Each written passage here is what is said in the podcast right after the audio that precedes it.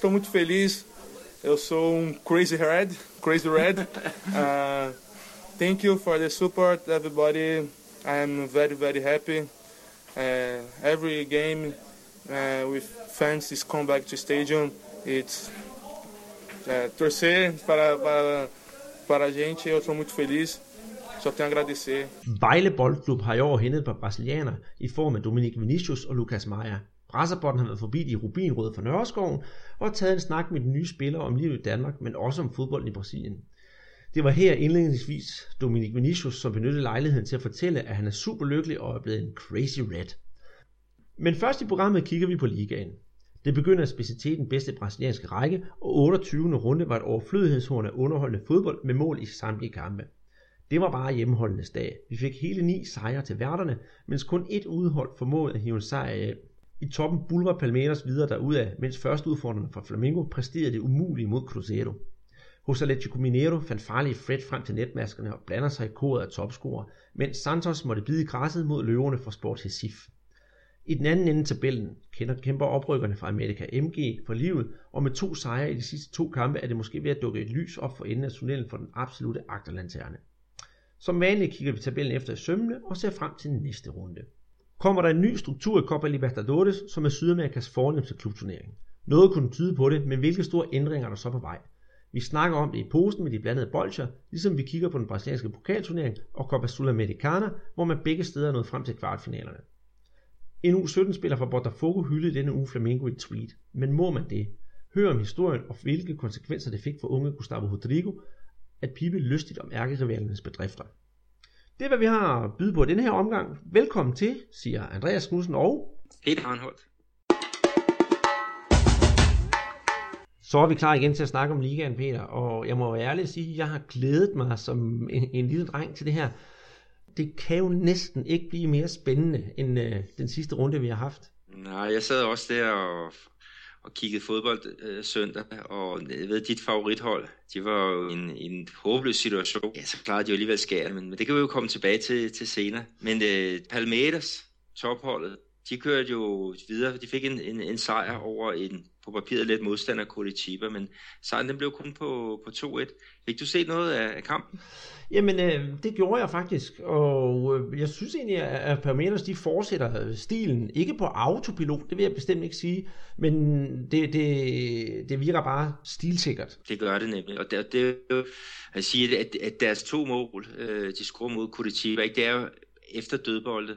Det, det første, det er, øh, ja, det er sådan en, en bold, der, der ender øh, ind, ind i det, det lille felt, ikke, hvor at øh, Leandro Pajeda, en øh, Palmeiras angriber, han går op i en duel med øh, Curitiba-målmand, og han vinder faktisk den der duel, ja. og, og får den puttet ind. Det var så fem minutter inde i anden halvleg, og så seks minutter efter det der 1-0-mål, ikke, så laver de en genial øh, frisparkskombination, ja. hvor de får spillet Roger Guedes øh, til baglinjen, ikke, og så spiller han den ind tværs, og der er som en fire grønne spillere, der står derinde, og de kan nærmest stå og, og, og spille øh, sten, saks, papir om, hvem der skal putte den ind. Ikke? Men det bliver så øh, Jadilina, øh, sto- den store stopper, som, som laver målet til 2-0. Ikke? Og ja, Kulichiba, de får jo så reduceret med et kvarter igen ved, ved Jago, men helt fortjent sejr. Og igen det der med, med dødboldene, som, som er rigtig afgørende. Og der kommer vi så måske til at snakke om noget, noget andet, fordi at øh, deres træner Palmeiras, han, han hedder jo Kuka, og øh, der er jo kommet et nyt udtryk i, i Brasilien. Vil du løfte sløret for det? Ja, det vil jeg faktisk kalde for Kukabov. Og Kuka er ikke rigtig glad for det der, fordi det, Kukabov, det går sådan lidt ud på, at, at det er sådan noget maskinfodbold og kedelig fodbold, og det, det bryder han sig jo ikke om. Det er jo åbenbart nogle brasilianere, der ikke bryder om den stil, han har, men jeg synes også, jeg vil forsvare Kuka og sige, ja, hvad gør det med stilen? Altså, han fører ligaen. Er det så ikke ham, der har øh, alle kortene på hånden? Jo, jeg, jeg er fuldstændig enig. Altså, det, øh, han spiller jo efter, efter sine egne spillere, øh, så, og, og de er rigtig dygtige i, i luftrummet. Øh, Mina, som har scoret en, en del mål her, ikke? Den ene forstopper, den anden forstopper, Victor Hugo, de er sindssygt gode i. Så hvorfor skulle man ikke øh, give den gas på, på de der dødbolde? Altså, det behøver ikke at blive, vi kan jo alle sammen huske den norske landstræner Drillo. Det behøver ikke at, at blive sådan den der Drillo øh, maskinfodbold. Øh, men, men de udnytter virkelig deres, øh, deres spidskompetencer på, på, på dødbolde. Øh, og, og det må man jo bare tage hatten af for at sige, de fører rækken, altså hvorfor skulle han lave noget om på, på det? Ja, man må bruge de talenter, talenter man har. Og efter kampen, der udtalte øh, Kuka sig, han sagde, deveriam ter um pouco mais respeito com o nosso trabalho e olhar para o que já foi feito. Altså, vi skal have mere, I skal have mere respekt for det arbejde, jeg har gjort, og se, hvilke resultater jeg har givet jer. Ikke? Og, det, det, og det, han har jo fuldstændig ret. Så jeg synes bare, det er en, en storm i glas vand. Ja, men øh, jeg er, er meget enig. Og, det, og, og når man snakker om, om det der hold, øh, 10. kamp i træk øh, uden nederlag her i, i, i Serie A, så, så de er jo virkelig inde i en, en god stime.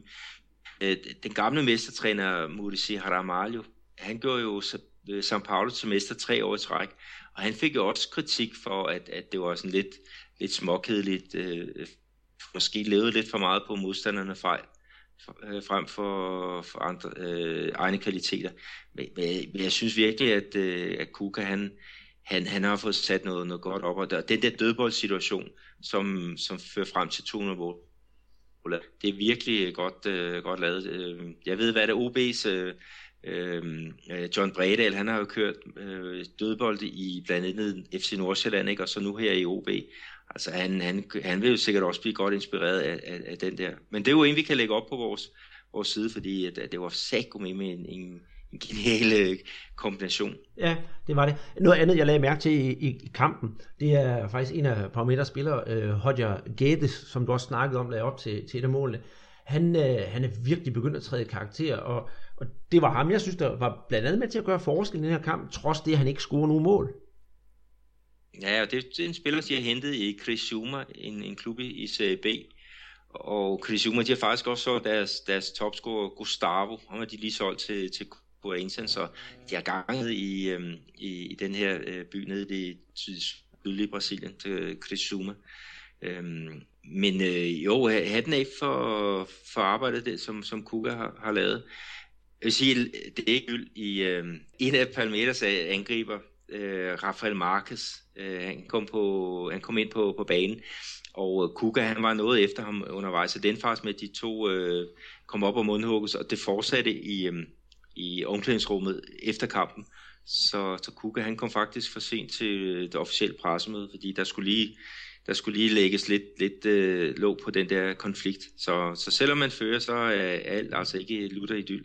Men de har også en, en god trup, Palmeiras så mange spillere, som, som presser sig på og gerne vil spille hele tiden. Så det er ikke altid, alting, der er lutter idyll i hvert fald. Husk det nej, nej. Men øh, nogen, der havde lutter idyll, det var altså de der 31.000 på Palestra Italia, der, der fik sig en god oplevelse der. Øhm, hvis vi så rykker lige takket længere, længere ned, og det er her, jeg glæder mig rigtig meget, for søndag aften, der var det jo Flamingos tur til at spille. Og modstander var jo ingen ringer end de tidligere mestre, Cruzeiro, som lige for tiden ligger i sådan en lidflatterende bundplacering. Kan vi ikke, det vil du godt give mig ret i, vil du ikke det? Og de ligger under nedrykningsstregen. Det, det, det gør de i hvert fald. Og, og vi har begge to sagt, at måske er lidt ufortjent. Men hvorom alting er, øh, Flamingo var jo trods alt store favoritter til den her kamp, og, og det gik sådan stille og roligt. Der skete øh, faktisk egentlig ikke ret meget før det sidste kvarter. Og øh, da Cruzeiro så med små 10 minutter tilbage kommer foran med 1-0, så tænker jeg, nu der skulle lukke og slukke, og jeg blev, ja, jeg blev faktisk lidt mopset, det skal jeg være ærlig at sige. Men øh, så sker det simpelthen hverken værre eller bedre, at inden for de sidste er det 5 minutter, der vender Flamengo kampen fuldstændig, og så øh, henter de en 2-1 sejr. Så fra at gå i den dybeste sorte kælder, så var jeg i den syvende himmel. Det, øh, det kunne ikke, næsten ikke blive bedre.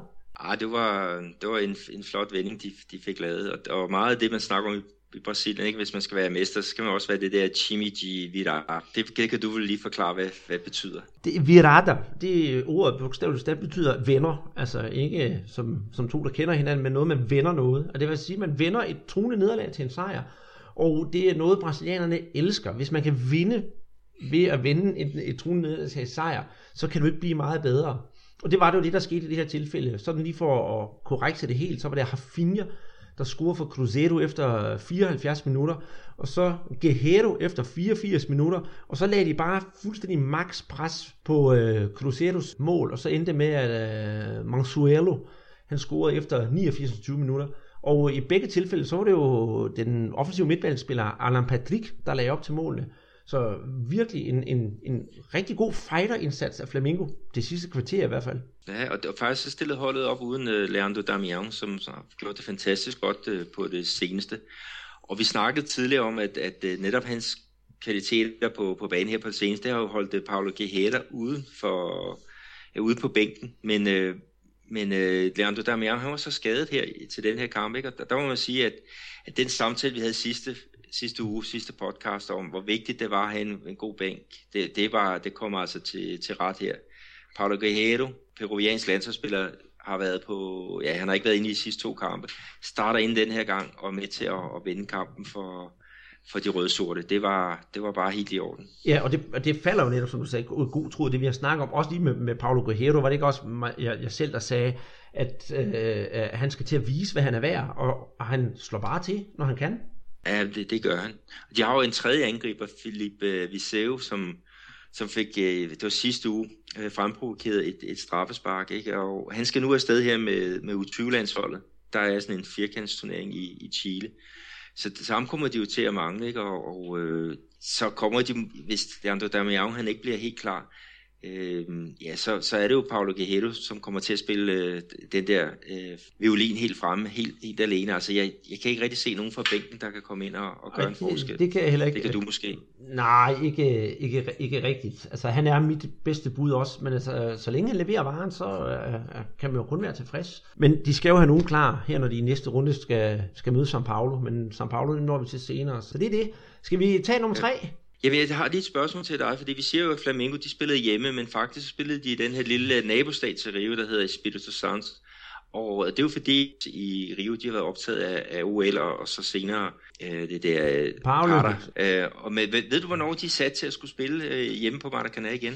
Nej, det, det skal faktisk være ærligt sige, det ved jeg ikke. Der blev snakket om allerede, det skulle være her om en lille måneds tid, men øh, jeg har så sent som i dag set sådan nogle live-billeder fra Maracanã, og selvom det lyder som en udtrådt floskel, så ligner midtercirklen faktisk en pløjemark. Jeg har aldrig nogensinde set noget lignende på et stadion, der skulle være så flot. Der er ingen græs, der er øh, bogstaveligt forstand et stort hul.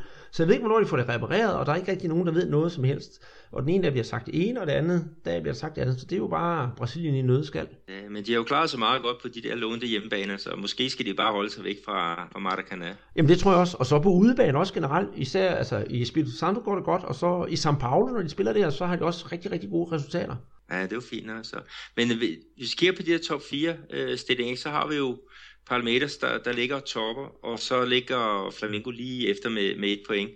Og så på tredjeplads, der har vi jo Atletico Mineiro, og de, i, de var jo kamp her mod Internacional, altså det andet store hold, som, som er i kæmpe for tiden ud over Cruzeiro. Og det blev faktisk en hjemmesejr til Atletico på, på 3-1. Øh, og det var jo en fantastisk øh, underholdende kamp. Ja, var du ikke ude at se det? Var sådan, nej, jeg så den ikke, jeg så den ikke live, jeg så den på, på tv. Øh, og, og jeg må igen sige, at deres, øh, deres offensiv øh, med, med Fred og, og Rubinho og nu Clayton, øh, den, den var, var igen øh, rigtig vigtig for, for Atletico. At, øh, det må de kommer foran øh, 2-0 mål. Det første mål er sat ind af Fred efter et glimrende oplæg af Rubinho. Og så scorer Clayton, der spiller ude i højre siden, han scorer så til, til 2-0. Øh, og øh, International får reduceret øh, lige efter det her mål, og så i anden halvleg afgør det argentinske landsholdsspiller Lucas Prato, han afgør kampen 10 minutter før tid. Øh, så det var en, en vigtig sejr for, for Atletico, og, og de har de har stadigvæk, er det 5-6 point op til, til, til spidsen, men, men øh, det er vigtigt, at, at de i hvert fald holdt nogenlunde trit med, med den her førerdue. Øh, så Atletico, de er stadig med i, i mesterskabskampen. Ja, og så vil jeg, jeg vil så sige, det er jo, og det er altid faktisk en fornøjelse at se uh, Atletico. Altså den her kombination, jeg har sagt det før, nu siger jeg det igen, Robinho og Fred sammen. Jeg troede aldrig, det ville gå, men uh, jamen, det er simpelthen en fantastisk ting. Altså de to, de har fundet ja. rytmen sammen.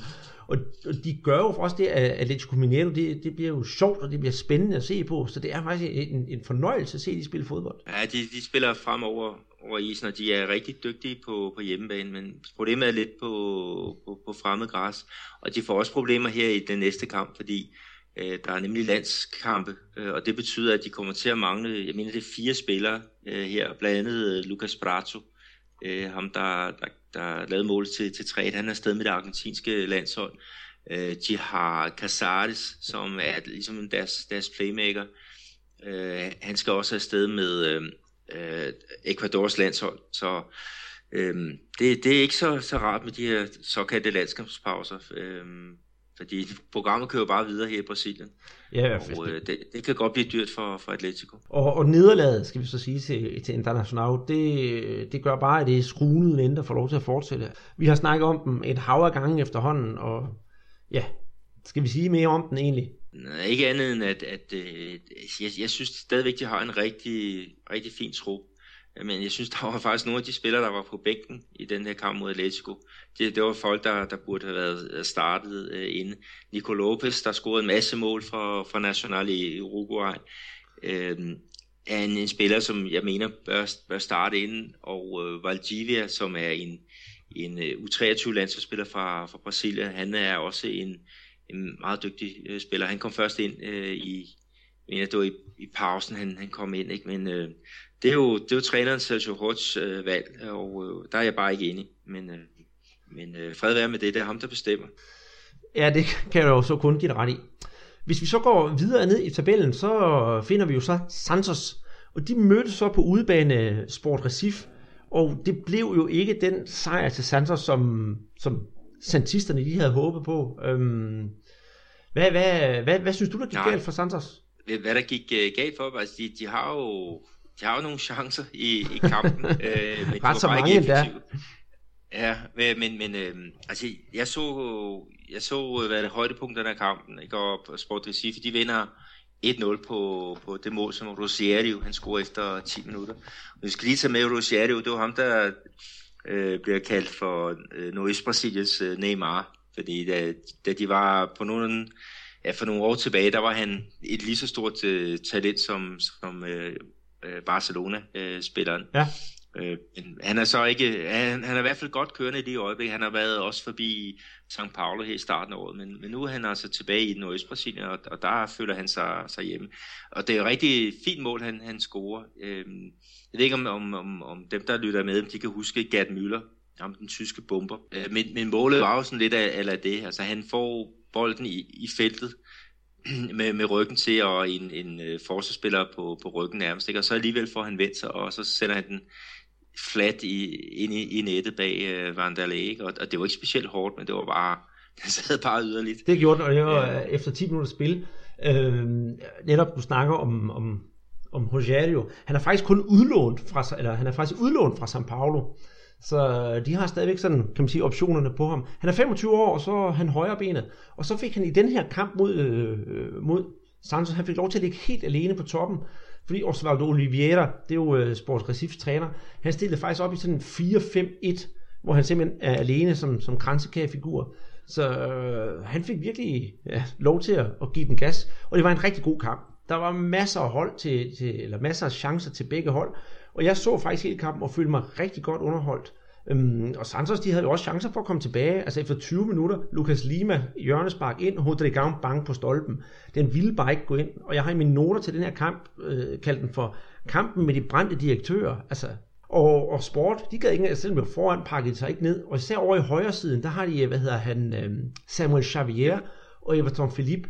De to, de havde et rigtig, rigtig godt samspil. Og Everton Philippe, han fandt jo så ud af, at Santos, de fungerede ikke rigtigt derovre i deres forsvarsside, så han var, ja, jeg, jeg kunne godt finde på at kalde ham øh, Sports Recifs svar på Dennis Rommedal, Det ved, ude i højre siden, og så løber ind i banen, og så vil prøve at spille øh, hovedet fri.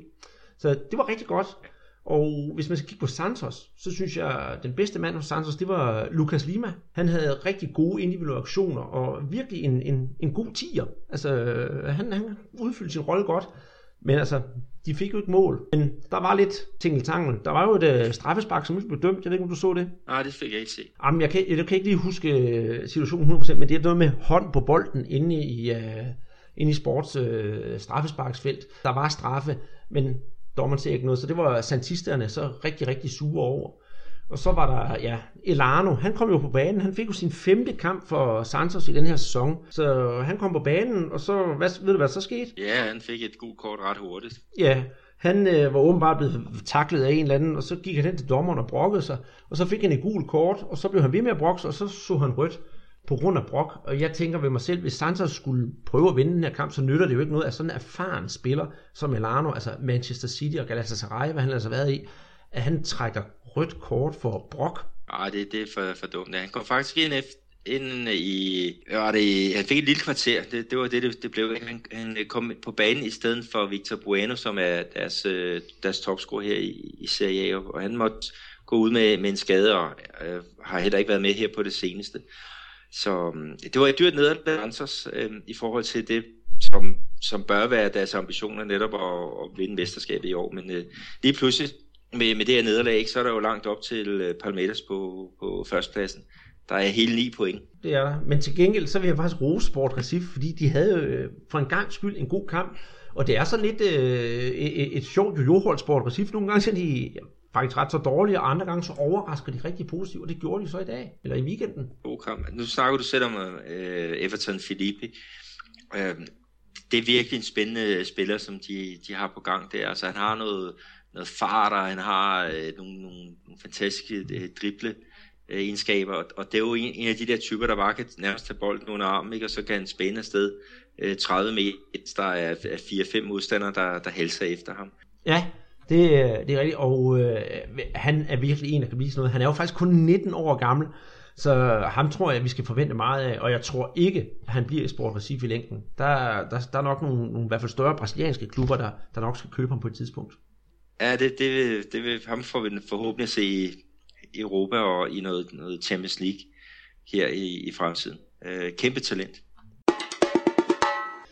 Hvis man tidligere på ugen inde på Twitter har set, at jeg lagde hestevedløbet op med den brasilianske stilling, så er vi jo nået til de forfølgerne, der er lige bagefter top 4, altså pladserne fra 5 til 8.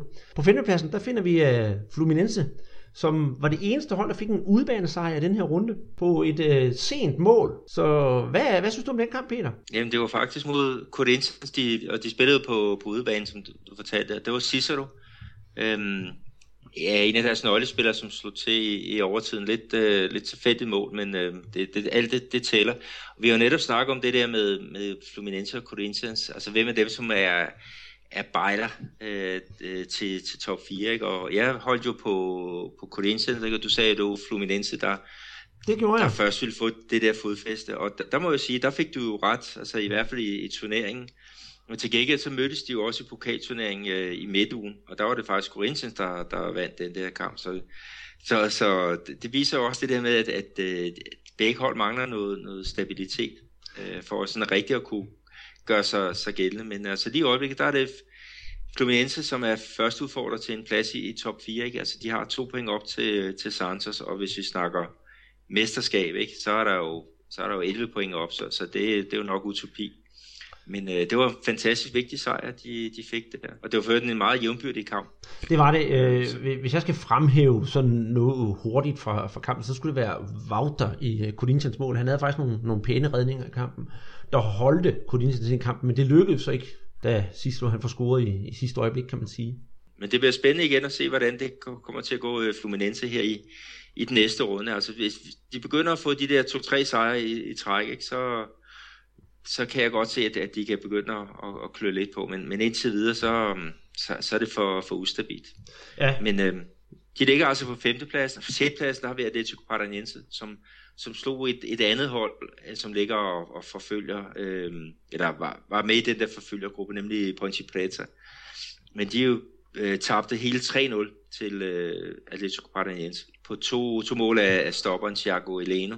Øh, det ene på straffe, og det andet, det var sådan et hovedstødsmål. Øh, og så igen, det var um, Atletico på deres hjemmebane. Det er, det er det bedste hjemmehold i, i Brasilien øh, på den her øh, øh, plastbane, som de har fået sat op. Ikke? De har det, det er det, ja. 11 sejre og en uafgjort i, i år. Jeg tror kun, de har tabt, øh, tabt en eller, eller to. Så, så det var, et, ja, de skal i hvert fald til at, at lave noget på udebane, hvis de skal øh, kunne, kunne være udfordret ja. til en, en plads i Copa Libertadores næste år. Det det, og jeg skal ligesom fodnote til den her kamp, nemlig også sige, at Atletico Paranaense var som sagt foran 1-0, og så får Ponte Preta, de får smidt uh, William Potker ud efter, efter en timespil, og der med 10 mand på banen, der kunne de altså ikke gøre mere, så det ender med, at der bliver scoret to mål på dem, mens de kun er, mens de er en mand i undertal. Så det har nok ja, også noget, skulle have sagt. Han er faktisk deres, deres topscorer. Ja. Han kommer ind, og, og så er der en situation ved et, et, et øh, hjørnespark, hvor han tildeler hans uh, direkte modstand en, ja, en knytnæve uh, i, på kinden. Ikke? Så, så helt fortjent, han, han røg ud, og, og virkelig, virkelig rigtig dumt. Ja, det, abs- absolut. Absolut. Lige under Atletico øh, Paranaense, der finder vi Corinthians, og dem har vi jo faktisk lige snakket om med, øh, med hensyn til kampen med Fluminense. Og så på 8. pladsen, den sidste i det her tætte forfølgerfelt, der finder vi jo øh, trikolorerne fra sydlige Brasilien, Grêmio. Og de, jo, de vandt faktisk endelig en kamp, en, en, en velfortjent sejr og tiltrængt sejr, må man sige, på 1-0 over Chapecoense. Mål af Pedro Rocha efter 10 minutter. Faktisk så synes jeg, det var fuldt fortjent af, af Grêmio. De var måske ved at finde melodien igen. De har jo skiftet deres træner, og, og ham snakkede vi også om øh, sidste gang, Renato Gaúcho, som, som, som spiller var, var en kæmpe stjerne i, i Grêmio. Øh, men men øh, han er jo mest kendt for at være en motivator frem for en, en dygtig træner. Og, og ja, nu fik de i hvert fald den her sejr, og det var deres første i, i syv kampe. Øh, med tilskuerantallet, ikke? At de, Grêmio, de har jo en arena med plads til 60.000, ikke? der kom øh, 13.000 tilskuere, så, så den her dårlige steam, de, de, de har haft, ikke? Den, den har altså kostet på, på tribunen. Så har vi det, vi kan kalde det under, altså fra midten og så lidt, lidt under. Ikke? Der har vi jo Ponte Preta, vi har Botafogo, Chapecoense, São Paulo, som, som igen skuffer øh, rigtig meget. Ikke? De ligger jo nede som nummer 12. Sport Recife som nummer 13, Curitiba 14 har vi også haft. Og så har vi nummer 15 og nummer 16, det er Vittoria og, og Figueirense. Og de vandt jo her i weekenden, begge hold. Begge hold, ja. For hvad hedder det, Vittoria de vandt 2-0, som sagt, over São Paulo, der sejler og så vandt Figueirense 3-1 over Santa Cruz. Så Figueirense de fik smadret Santa Cruz yderligere nede i bunden, og i og med at både Vittoria og Figueirense de vandt, så fik de også smækket Cruzeiro under bunden. Og Cruzeiro de tabte så som sagt til Flamengo. Så det var jo kan man sige, godt for, for dem, hvis de skal overleve. Ja, vi kan også sige på det nu, nu her med øh, Cruzeiro, de har jo et point op til, øh, øh til nedrykningsstregen. Øh, men ja, internationalt, de har nu hele fire point op, så, um, det er ikke så godt, og det, det her, det var faktisk deres øh, fire nederlag i, i træk, øh, så ja, de ligger simpelthen som de har ret. Det gør og, de helt øh, bestemt. Det, det skal vi ikke så, øh, modsige dem i hvert fald. Mm, og så nede i bunden, der har vi jo på næst sidste plads Santa Cruz, som har, ja, de har 8 point op til, til nedrykningsstregen, øh, så, så må ikke også de ryger ud. Øh, og nede under dem, der ligger jo America Mineiro. Øh, men, men der er ved at ske noget ved, med dem det er der, de har fået to sejre i de sidste to kampe, og det, det undrer mig faktisk lidt. Altså først så vandt jo som sagt over International, som altid taber, og den sidste kamp var så over Botafogo, som vi åbenbart troede havde fået tur i den. Men øh, så meget tur havde Botafogo i den, så America Mineiro, de har altså vundet de sidste to kampe og kæmper ihærdigt for overlevelsen. Ja, altså målscoren, det var Jonas, som øh, er deres højre bakker. Han er faktisk, han har scoret øh, tre mål eneste og har givet nogle ja, har givet 6 point, men øh, deres, jeg, jeg så dem her mod International, ikke, og, og de spiller ikke særlig godt Amerika, men de kæmper øh, godt, og øh, hvad er det i Sverige, hvor de kalder det sådan en slags øh, grisefodbold, ikke, hvor at man, man, bare, man bare ligger og slås øh, for det, i stedet for at prøve at spille fodbold. Og det er jo nok det, der er kendetegnet ved Amerika lige i øjeblikket, men, øh, men de har fået lidt på selvtilliden øh, nu og her, ikke, og de har ikke tabt de sidste fire kampe, så lad, lad os nu se, men, men øh, alle her i, i byen, Belo Horizonte, de, de tror, at Medica de spiller i CB næste år, og, og jeg, jeg er heller ikke i tvivl om, at det, det kommer, det er deres status, ja, men når vi det, snakker 2017. Den, øh, den bandwagon, som det nok kan kaldes, den hopper jeg sgu også med på. Øhm, mm. Hvis vi kigger fremad til den 28. runde, som bliver spillet her den, øh, den, den 1. oktober, hvad glæder du dig til, Peter?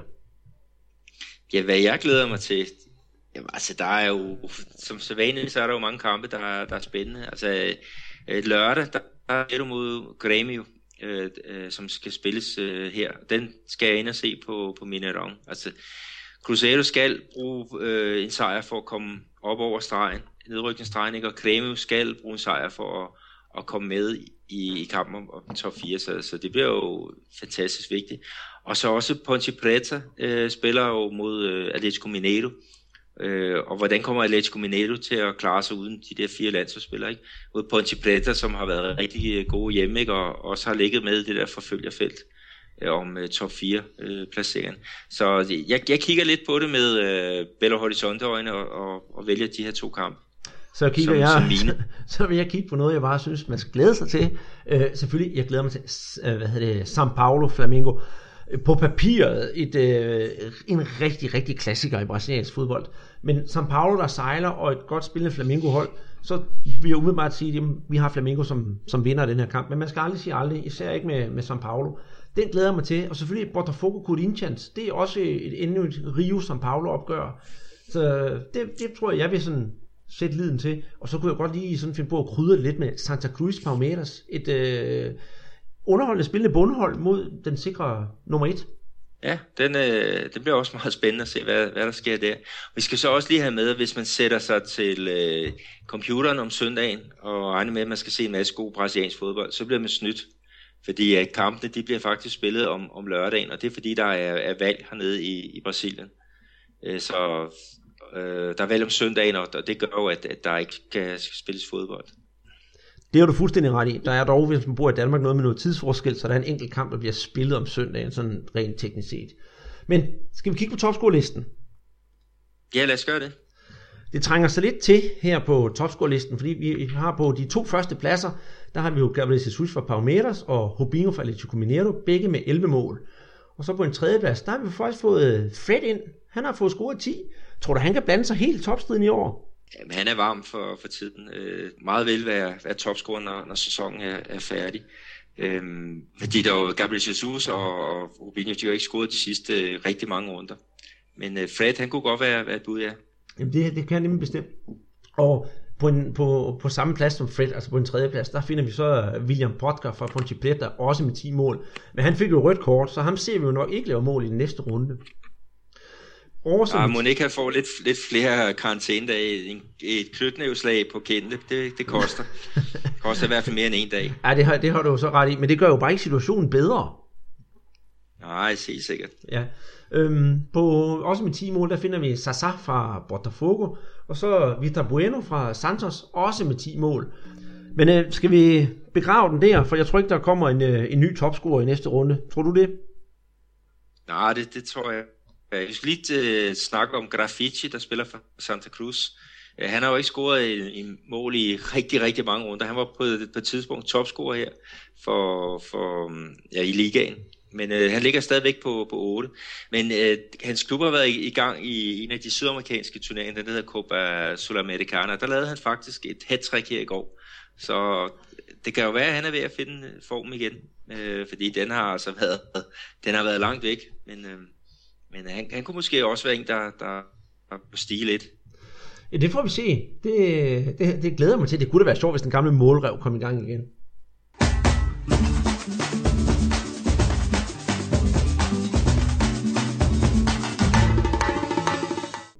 Andreas, ja. øh, vi har jo tidligere snakket rigtig meget om, om øh, brasilianer, som, som har været i, i dansk fodbold, som nu er tilbage i, Brasil, i den brasilianske liga.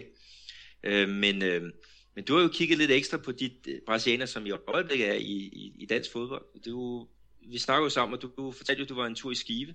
Jamen, øh, det er helt korrekt. Øh, jeg har haft kontakt med de rubinrøde fra Nørreskoven, som de godt kan lide at kalde sig, Vejle Boldklub, som har fået to brasilianere i stallen. Og jeg havde den, den store fornøjelse at få lov til at, at få en snak med dem. Så i, i går, der begav jeg mig en, en tur til Skive, da Vejle BK skulle møde Skive her i, øh, i, i første division. Og, jeg har optaget lidt derfra. Jeg ved ikke, om vi lige skulle høre det. Jo, lad os høre det. Jamen, øh, det kommer så her. Er der presserbold i Danmark? Ja, selvfølgelig er der jo det. Og Peter og jeg har jo tidligere snakket om en række brasilianere, der har spillet i Danmark. Blandt andet Tulio de Melo, som er rykket tilbage til Brasilien. Og Kajke, som nu spiller i Japan, og som tidligere gjorde sin karriere i OB. På nuværende tidspunkt har vi to brasilianere lige i nærheden. Det drejer sig om Vinicius Dominik og Lukas Meyer, som begge to spiller i Vejle Boldklub. De har begge to kommet til klubben tidligere på året, og vi har prøvet sådan at følge dem lidt på sidelinjen. Nu har jeg endelig fået chancen for at møde dem begge to, og jeg er på vej med bil til Skive, hvor Vejle i aften møder Skive Boldklub. Og vi skal se, om de to brasilianere kan få tid på banen, og samtidig kan jeg forhåbentlig få en snak med dem om livet i Danmark, og hvordan de store kulturelle forskelle er mellem Brasilien og Danmark, set fra et fodboldspillers synspunkt. Jeg glæder mig.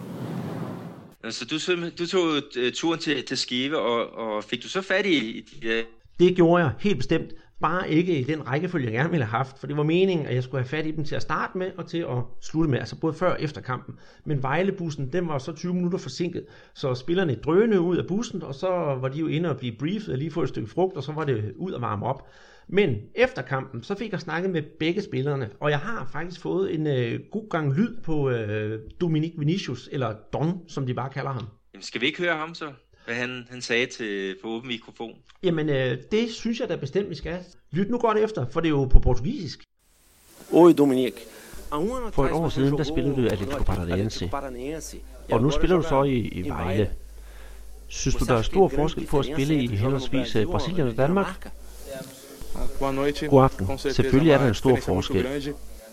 Jeg spillede i en stor klub i Brasilien, Atletico Paranaense, og der spillede jeg rigtig lang tid, e um og som jeg har stor respekt for. E.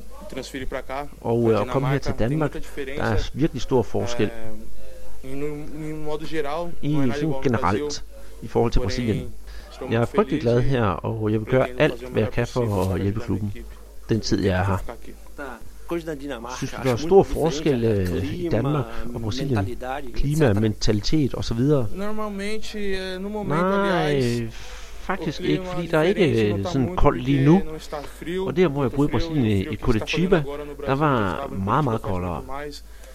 Porém, Men øh, porém, o modo de jogar, måden man spiller på, og den måde spillerne tænker på, er meget forskellig E certeza og mere professionel, og jeg er helt sikker på, at jeg kan lære en masse, mens jeg er her. Godt så. Jeg kunne godt tænke mig at vide, hvilken klub du holder med i Brasilien. Er Holder du med Orkanen? Ah, Jeg skal sige dig, jeg holder med orkanen. um Alt det, jeg lærte i klubben, og jeg har stor respekt for det. Og alt, hvad tilskuerne har gjort, selvfølgelig. Jeg er en stor Atletico-fanatiker. Udmærket, så kan jeg jo fortælle dig, at jeg er flamengister.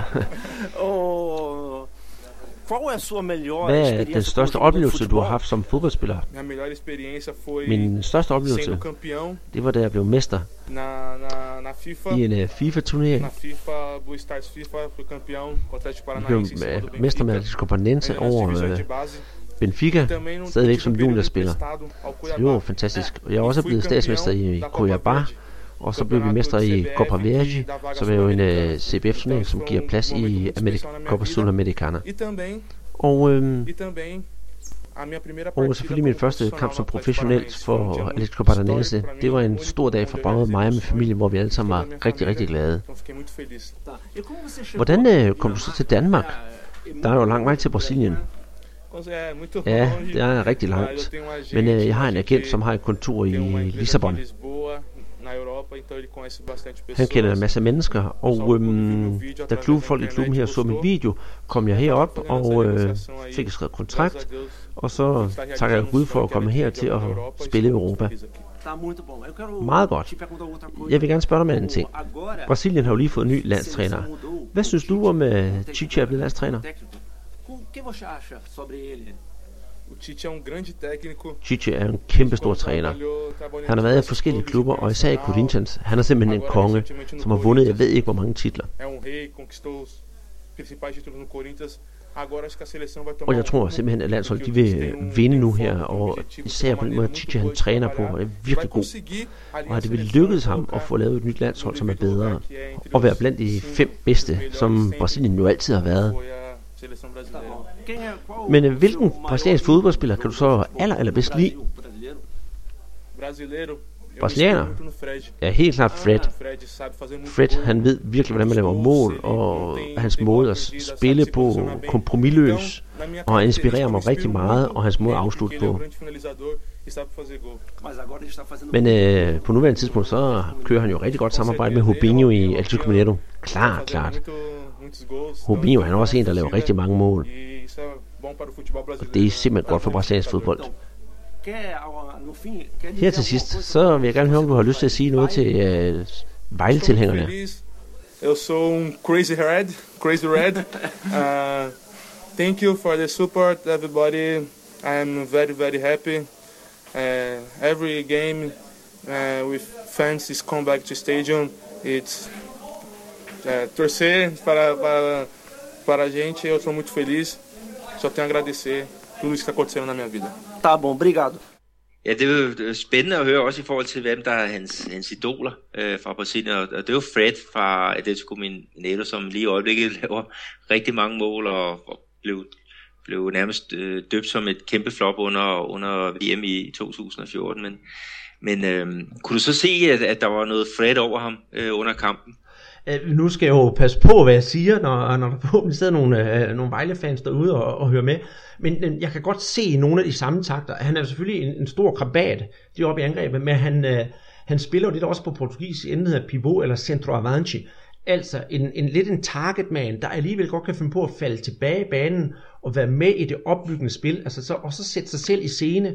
Og så var han, øh, hvad jeg så det i går, utrolig god til, at, og, når han først fik bolden, til at holde fat på den, og havde enormt mange slåskampe med, med Skives anfører og, og centerforsvar.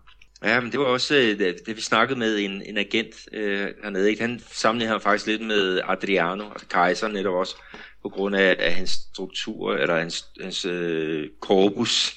Øh, noget andet, der også lige faldt lidt i, i øren, det var det der, han sagde, at, at spillerne her til sådan var mere professionelle.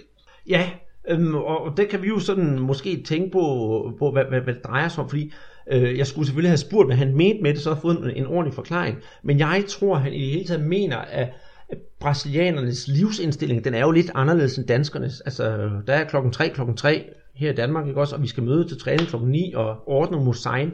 Der er det jo sådan i Brasilien, at det har man bestemt ikke det samme forhold til, så jeg tror faktisk, det er det, er det han mener med det. Okay, Og så hvad er det Lucas som den, den anden øh, brasilianer? Fik du også øh, fat i ham? Jamen det, øh, det, det gjorde jeg helt bestemt, fordi jeg blev faktisk nærmest inviteret ind i, øh, ind i omklædningsrummet. Så der var jo alle de der spillere derinde, både, både de danske og ikke danske. Mm, men øh, Lukas, ja, han fik jeg også snakket med, men jeg har dog ikke noget lyd på ham. Og øh, han øh, kom jo fra Helsinki, så jeg kunne konfrontere ham med noget, vi har snakket om i en, i en tidligere podcast, en af de allerførste, tror jeg, hvor han rent faktisk øh, spillede en kamp for Flamingo, hvor jeg så ham på, på, på tæsk, rent ud sagt, da Flamingo vandt 5-0. Og det kunne han godt huske.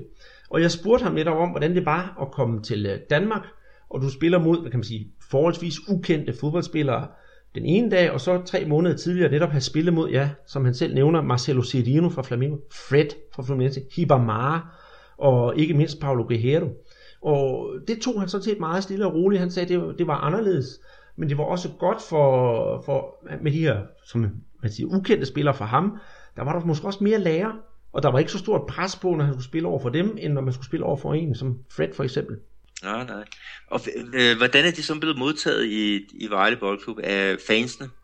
Ja, det er jo så noget, noget, noget helt andet, også meget interessant, for i pausen af, af kampen, så tænkte jeg, vil da lige gå ned og, og lure den ned ved, ved Vejles fans, for de havde jo både brasilianske flag med dernede. Så jeg var nede og, og snakke lidt med dem, men der var ikke rigtig nogen, der sådan ville give noget lyd fra sig fra mikrofonen, og da jeg endelig fik en til at snakke, så fortrød han. De ville gerne citere os for ting og sager, så der var en, der sagde netop, at øh, de var skeptiske til at starte med med brasilianerne, for de åbenbart i Vejle har haft en eller anden historie med brasilianere, der altid har floppet.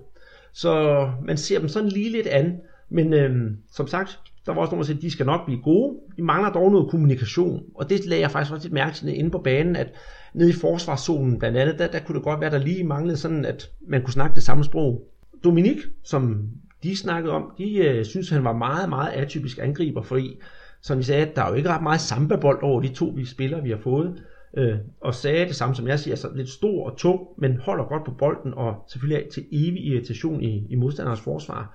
Så alt ja, så tror jeg faktisk, de er godt tilfredse med dem. Mm. Tror du, det er nogle spillere, vi kan få, få at se i for eksempel Superligaen i gang om et år eller, eller to år?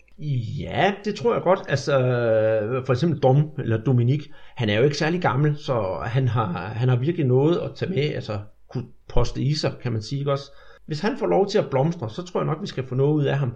Øhm, Lukas Meyer, det tror jeg også, og det kræver måske dog, at han lige skal lære noget dansk og noget kommunikation og vide, hvordan tingene foregår, om også sådan lidt, ja, at øh, brasiliansk forsvarsspil og dansk forsvarsspil er jo ikke det samme. Ja, men det er jo også, øh, ja, det er også det er svært en anden måde at, at, gribe tingene an på øhm, i forhold til, øh, til Brasilien. Men det bliver, det bliver jo spændende at følge den her, er det fremover, ikke? Og det går Bruninho i en af dem. Altså, hans første år i, i følge, det var da i hvert fald en, en, øh, en stor succes, ikke? og han klarede det jo godt i Nordsjælland, da han var så i 6 måneder, og så kom han så videre til Kina for, jeg ved ikke hvor mange, 20 millioner kroner. Men han er så tilbage i, i Midtjylland, så det kan jo være, at du skulle tage fat i ham en, en anden god gang. Ja, måske, det, det kan jo være. Men hvor alting er, de her to unge gutter, fra, fra Vejle BK, de har i hvert fald mod på livet, og var rigtig, rigtig glade for at være i, i, i Vejle, og også i Danmark generelt. Men, og så i går, jeg tror også bare, de var glade for at kunne få lov til at snakke lidt portugisisk, for det får de jo ikke lov til sådan i dagligdagen, for der er ikke nogen rigtig at snakke med nede i Vejle. Nej, nej, og det er jo også øh, noget andet, det er resultatet, det må vi nok også øh, lige komme ind på.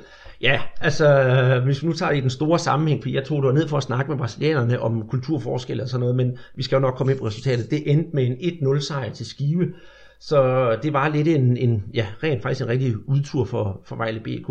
Men jeg håber, de kommer op på hesten igen, og om ikke andet. Jeg følte mig underholdt og havde en, en god aften, og jeg kunne bare se fodbold der med, med frit sind, da jeg ikke holder med nogen af klubberne. Og tusind tak til Vejle Boldklub for, at jeg må komme, få lov til at komme ind og besøge dem og komme helt ind, kan man sige, hvor nerven den er. Det er nok sjældent, man får lov til det, og jeg er blevet behandlet super godt, så tak til jer. Her til sidst, der finder vi så posen med Matador Mix frem, hvor der har blandet guf, eller noget, man måske ikke bryder sig om. Vi ligger ud med Copa do Brasil, altså den brasilianske pokalturnering. Den har vi lige fået afviklet i den foregående, forgangne uge her. Og hvordan gik det, Peter? Jamen, der blev spillet kvartfinalkampe, og, og der blev spillet ud af hjemme. Og jeg kan bare lige tage resultaterne øh, kort. Atletico Mineiro, de slog Juventude fra, fra CC, slog med, med 1-0 på mål af, af Lucas Prato. Øh, Santos, de vinder hjemme over International med, øh, med 2-1. De var foran øh, 2-0, og, og så får International reduceret i anden halvleg, så, så den er i hvert fald også helt åben. Cremio mod Palmeiras, øh, der vinder Cremio 2-1, og så er der Corinthians øh, mod Cruzeiro, og den ender som endte også øh, 2-1. Så, så der er lagt op til et, øh, i hvert fald nogle, nogle spændende returkampe. Ja, og det er rigtig sjovt for, for lige nu nævnte den der med Gremio Palmeiras. Det reduceringsmål, der kom til Gremio, det var på straffespark. Og det er jo så det, men det var jo ingen ringer end øh, Se Roberto, der scorede. Så det, det, skal vi gætte på, at det er måske den ældste målscore i den brasilianske pokalturnering? Ja, det, det, han er i hvert fald i, i top 5, det er der ingen uh, tvivl om. Men når vi snakker om, om, om den her uh, Copa do Brasil, så er det også således, at den, der, det hold, der vinder turneringen, de kvalificerer sig til uh, Copa Libertadores det, er det næste år i går. Og når vi snakker blandet bold, så, så er der jo nogle ændringer på vej i, i den turnering. Det er nemlig rigtigt, og det, det sådan lidt efter europæisk formål, så vidt jeg kan se. Altså det er jo stadig på tegnebrættet. Skal være lidt flere kampe og sådan noget. Er det ikke sådan noget, i stil? Jo, altså det, det der bliver ændret, det er, at øh, turneringen den bliver i øjeblikket afviklet over 27 uger, og det bliver så 42 uger nu. Det vil sige, at den starter i februar, og så slutter den i, i november, øh, og hvor den i øjeblikket kører til, til august måned. Øh, så er der også det andet nye, det er, at antallet af hold, der skal være flere hold øh, med. Altså de regner med øh, fra 38 til 42, så det er ikke fordi, det er så, så voldsomt. Og så det, der er, er meget debat om nu her, det er, at de vil foreslå, at der øh, finalen som i øjeblikket bliver spillet ude af hjemme, at den fremover skal spilles på en øh, ja, neutral grund. Altså at finalen bliver spillet over en kamp. Og, og det er der jo mange, der siger, med, altså hvad er ideen med det? Fordi vi i Sydamerika har ikke den, den samme den samme struktur, vi har ikke den samme mulighed for at, at komme rundt. Så, øh, så fordi man kan fylde et, et, et, øh, et stadion i, lad os sige, i Moskva med, øh, til en kamp mellem Chelsea og Manchester United. Kan man så overhovedet fylde stadion i, i Bolivia, hvis det er et, en kamp mellem et, et, et argentinsk og et brasiliansk hold? Det er jo det, er jo det, øh, det, er jo det man kan, kan diskutere, og øh, lad, lad os se, hvad de, hvad de finder ud af, om, om de vil køre videre med, med, med ude hjemmefinalen. Fordi der er også spørgsmål om det ikke er en fordel at starte øh, eller slutte, eller om, om man vil sige, at vi gør det kun over en kamp. Jeg ved ikke, hvad, hvad er din holdning til det? Altså, jamen nu er jeg jo nok så sidder med de europæiske briller på. Jeg synes, at sådan en enkelt finale på neutral stadion, det er fantastisk. Men det er jo rigtigt. Altså, sydamerikanerne har jo ikke så mange penge som europæerne, så de kan jo ikke rejse det halve kontinent rundt bare for, for, for en enkelt kamp. Så, så jeg kan godt forstå deres indgangsvinkel til det. Men set fra den sportslige side, så synes jeg da helt klart, at en enkelt finale er det bedste. Øhm, jeg har så set i dag, at det var så CBF, det brasilianske fodboldforbund, de har jo så også snakket om, at de vil udvide altså de flere pladser i Copa Libertadores, det giver jo også en, en plads ekstra til Brasilien. Så nu skal vi ikke til at snakke om G4, som de fire første hold til Copa Libertadores, men G5, så det er top 5 i Brasilien, der kvalificerer sig. Så det bliver også spændende. Ja, for søren. Og der er jo så også øh, nogle andre spekulationer, der er. Det er, om der er nogle hold, som skal have en, en fast plads i, øh, i øh, Libertadores, altså det kommer, det kommer jo altid ind og, og bliver debatteret. Altså skal Boca Juniors, skal Flamengo altid være med i, i den her øh, øh turnering, ikke? Og øh, ja, men lad os, lad os se, hvad de, hvad, de, hvad de finder ud af dernede i, i Uruguay, hvor at øh, Comebol, hvor de, deres hovedkvarter er. Det er, jo, det er jo dem, der står for, for turneringen. Men øh, det, vi skal jo nok øh, få fuldt op på det. Og når vi nu snakker om de der store sydamerikanske turneringer, så øh, har vi også den anden, der hedder Copa Sudamericana. Og den øh, blev spillet så sent som ja, i nat. Ja, det er rigtigt, og der er der et par brasilianske øh, hold med. Øh, Santa Cruz, øh, de er så godt nok blevet slået ud. De, de vandt øh, hjemme mod Independiente Medellin øh, med, med 3-1, men de havde tabt øh, ude med, med 2-0. Og, øh, så de er så slået ud på, på om, om udebanemål, og det var, det var som vi nævnte tidligere, det var Graffiti, der, der scorede øh, alle Santas øh, mål. Øh, så er der jo Flamengo, de spillede jo mod Palestino øh, og vandt 1-0 ude. Og øh, hvordan klarede de den så på, på hjemmebane? Kom de videre, Andreas? Det ved jeg ikke, det kender jeg ikke noget til. Nej, spøj til side. Øh, de tabte 2-1 og dermed ude af turneringen. Øh, jeg har i dag i, i de brasilianske aviser sådan kunne, kunne læse mig lidt frem til, at der er mange flamingo fans der egentlig, altså de er skuffede, selvfølgelig da, men så skuffede jeg det jo heller ikke, fordi nu øjner de jo netop, at Flamengo kan koncentrere sig 100% om den hjemlige turnering og vinde den. Så øh, nu er de klar til kun at spille på en hest. Det er jeg sådan set også godt tilfreds med. Ja, men så, ja, så det kan det jo så glæde over i, i Flamengo, men øh, Flamengo og Santa Cruz, de er altså ude af, af turneringen her, men der er så to hold, der er gået videre. Øh, Curitiba, de, de klarede sig videre på straffespark øh, ude mod øh, Belgrano fra, fra Argentina, og øh, Chapecoense, som vi altid kalder de sådan lidt grå mus, øh, de, de har også lavet klubhistorie, altså de er også gået, gået videre i denne turnering, og det gjorde de også på straffespark, og det var via Independiente fra Argentina. Ja, det bliver rigtig spændende at se, hvem øh, der ender som vinder af den her turnering. Uh, indtil videre så har vi jo nævnt argentinske og brasilianske hold, og så er alt jo som det plejer. En anden ting, der er sket i løbet af den forgangne uge, Peter, det er jo simpelthen, jeg tror, vi har fundet den dummeste fodboldspiller i Brasilien. Kan vi ikke, kan vi ikke blive enige om det?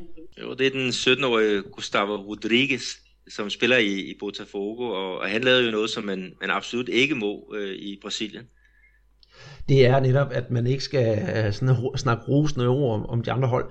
Nu her, hvor, hvor alt det her det kører mellem, hvem der vinder mesterskabet, Flamengo eller Parmeters, så har Flamengo sådan en, øh, sådan en gig med at sige, kan man lugte det? Altså det der med, at man kan lugte den der, den der kommende sejr.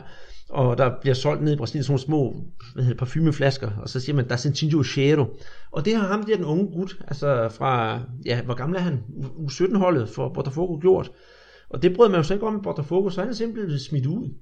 Han er simpelthen blevet, blevet smidt ud, ja. Øh, han blev fyret på, på stedet. Og man har haft en, en tidligere episode, hvor at, øh, at Emerson Scheik, da han spillede for, for Fluminense, øh, han afslørede, at han var kæmpestor Flamingo-fan, og det, det gjorde så også, at han, han fik en, en fyreseddel. Øh, det. Ja, det... Jeg er lidt husen at hørt nogle Flamingo-slagsange, øh, øh, og, det, og det, det var ikke faldet i god jord. Det, så han røg ud på røv og albuer, for at sige det mildt. ja, men øh, man kan i det mindste så sige en anden ting, det er, at øh, i Flamingo, der hilser man har så åbenbart velkommen nu, siger bare kom over til os. Ja, det må være det, det logiske konsekvens, at han, øh, han, han skifter. Og, og jeg siger, at øh, Flamingo de har været gode til at, at hente dygtige spillere fra de rivaliserende klubber. Øh, vi snakkede øh, sidste gang om Rafael Vaz fra Vasco da Gama, som, som nu er en nøglespiller i, i Flamengo. Øh, men, men så sandelig også øh, William Aron, som, som Flamengo hentede i netop Botafogo. Øh, han er jo en, en nøglespiller, og han kunne godt blive en, en øh, landsholdsspiller på, på, på lidt, øh, ja, lidt ja, om et år eller, eller to. Så lad, lad os øh, følge Gustavo Rodriguez og se, om han, han øh, stiller op for Flamengo her i, i, i fremtiden. Men, øh, men øh, intelligent, øh, det kan man lige frem ikke kalde ham. Nej, det kan man ikke, og jeg havde ellers stået og sagt, eller tænkt med mig selv, at det var Elano, der havde stået for ugens i Brasilien, men det var det jo så åbenbart ikke. Jamen det var så det, Peter. Vi nåede vidt omkring, nærmest fra Skive til São Paulo. Ja, og vi nåede forbi den, øh, den danske øh, første division og til Copa Libertadores. Så ja, vi fagner i hvert fald bredt her i Brasserpotten. Men øhm, vi siger tusind tak for denne her gang, og håber I nød det, I hørte, for vi er nødt i hvert fald at lave det. Og hvis I skulle have den fornøjelse at kigge ind på Twitter, så følg os på snabla Brasserpot. Og ja, hvorfor ikke, hvis I nu er inde på iTunes, så lige et par klik på stjernerne, så bliver Peter i hvert fald rigtig glad. Og kom endelig med ris og ros og gode idéer. Vi tager imod det hele. Så vi ses igen i næste uge forhåbentlig, siger Andreas Knudsen og Peter Arnholdt.